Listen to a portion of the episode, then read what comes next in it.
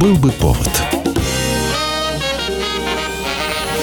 Здравствуйте, я Михаил Антонов, и эта программа «Был бы повод» 7 мая на календаре. И рассказ о событиях, которые происходили в этот день, но в разные годы, ждет вас в сегодняшней передаче. 1824 год, 7 мая. За три года до смерти уже практически ничего не слышащий Людвиг ван Бетховен представляет публике свою девятую симфонию, посвященную королю прусскому Фридриху Вильгельму III, герою национально-освободительной борьбы немецких княжеств против Наполеона. Бетховен над девятой симфонией работает почти в течение последних 10 лет. Причем работает довольно оригинально. То пишет начало, то финальную часть, то середину. Еще до переезда в Вену в начале 1790-х годов Людвиг ван Бетховен мечтает положить на музыку строфа за строфой всю оду к радости Шиллера. При появлении в 1785 году это произведение вызывает небывалый энтузиазм у молодежи пылким призывом к братству единению человечества. Бетховен работал бы над девятой симфонией еще больше и дольше, но нужда подгоняет композитора. В одном из писем он сообщает я дошел чуть ли не до полной нищеты, при том, что должен делать вид, что не испытываю ни в чем недостатка. Сижу дома, потому что для выхода нет целой обуви. И вот произведение закончено. Премьера проходит в Вене при огромном скоплении зрителей. Во время исполнения «Оды к радости» публика устраивает овацию –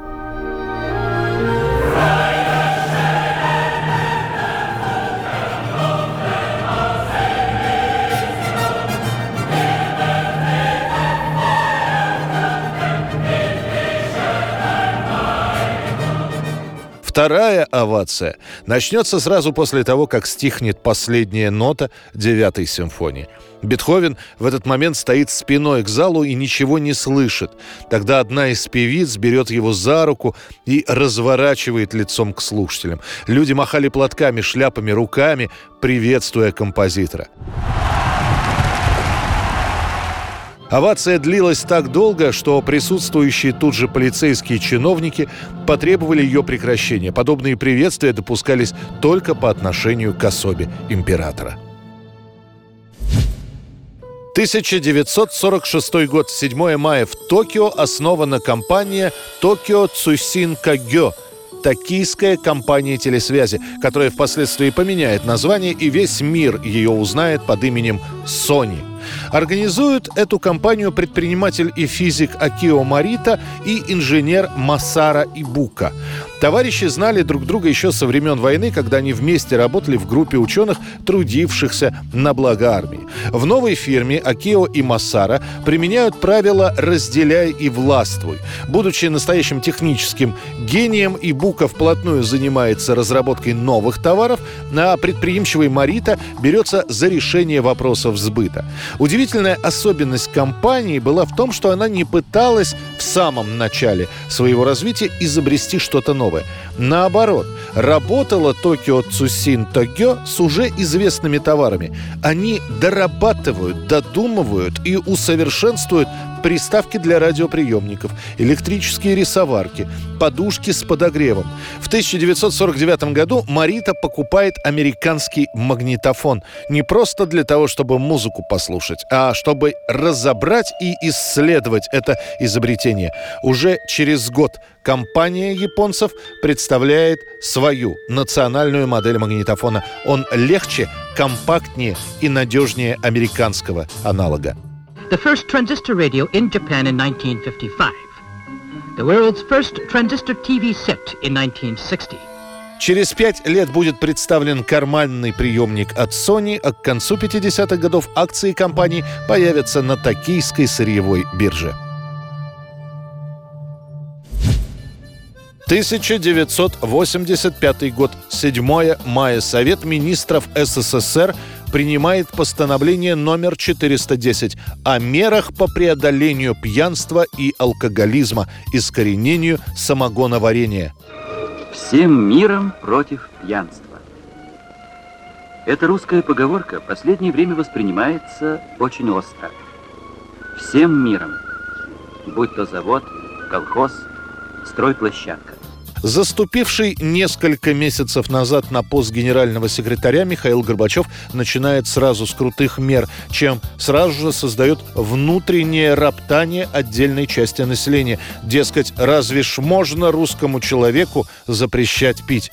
Уже после будет установлено, что антиалкогольный Горбачевский указ принимается без каких-либо исследований, без должной исторической и экономической проработки вопроса, без анализа последствий этого постановления управления. Самое главное, слово «ограничить» и «искоренить» не несет никаких разъяснений. Поэтому на местах, в разных республиках, в разных регионах решения воспринимали как Бог на душу положит. Более чем в два раза должна была, согласно этому постановлению, подняться в цене водка, основной алкогольный напиток страны, с 4 рублей 70 копеек до 9 рублей 10 копеек.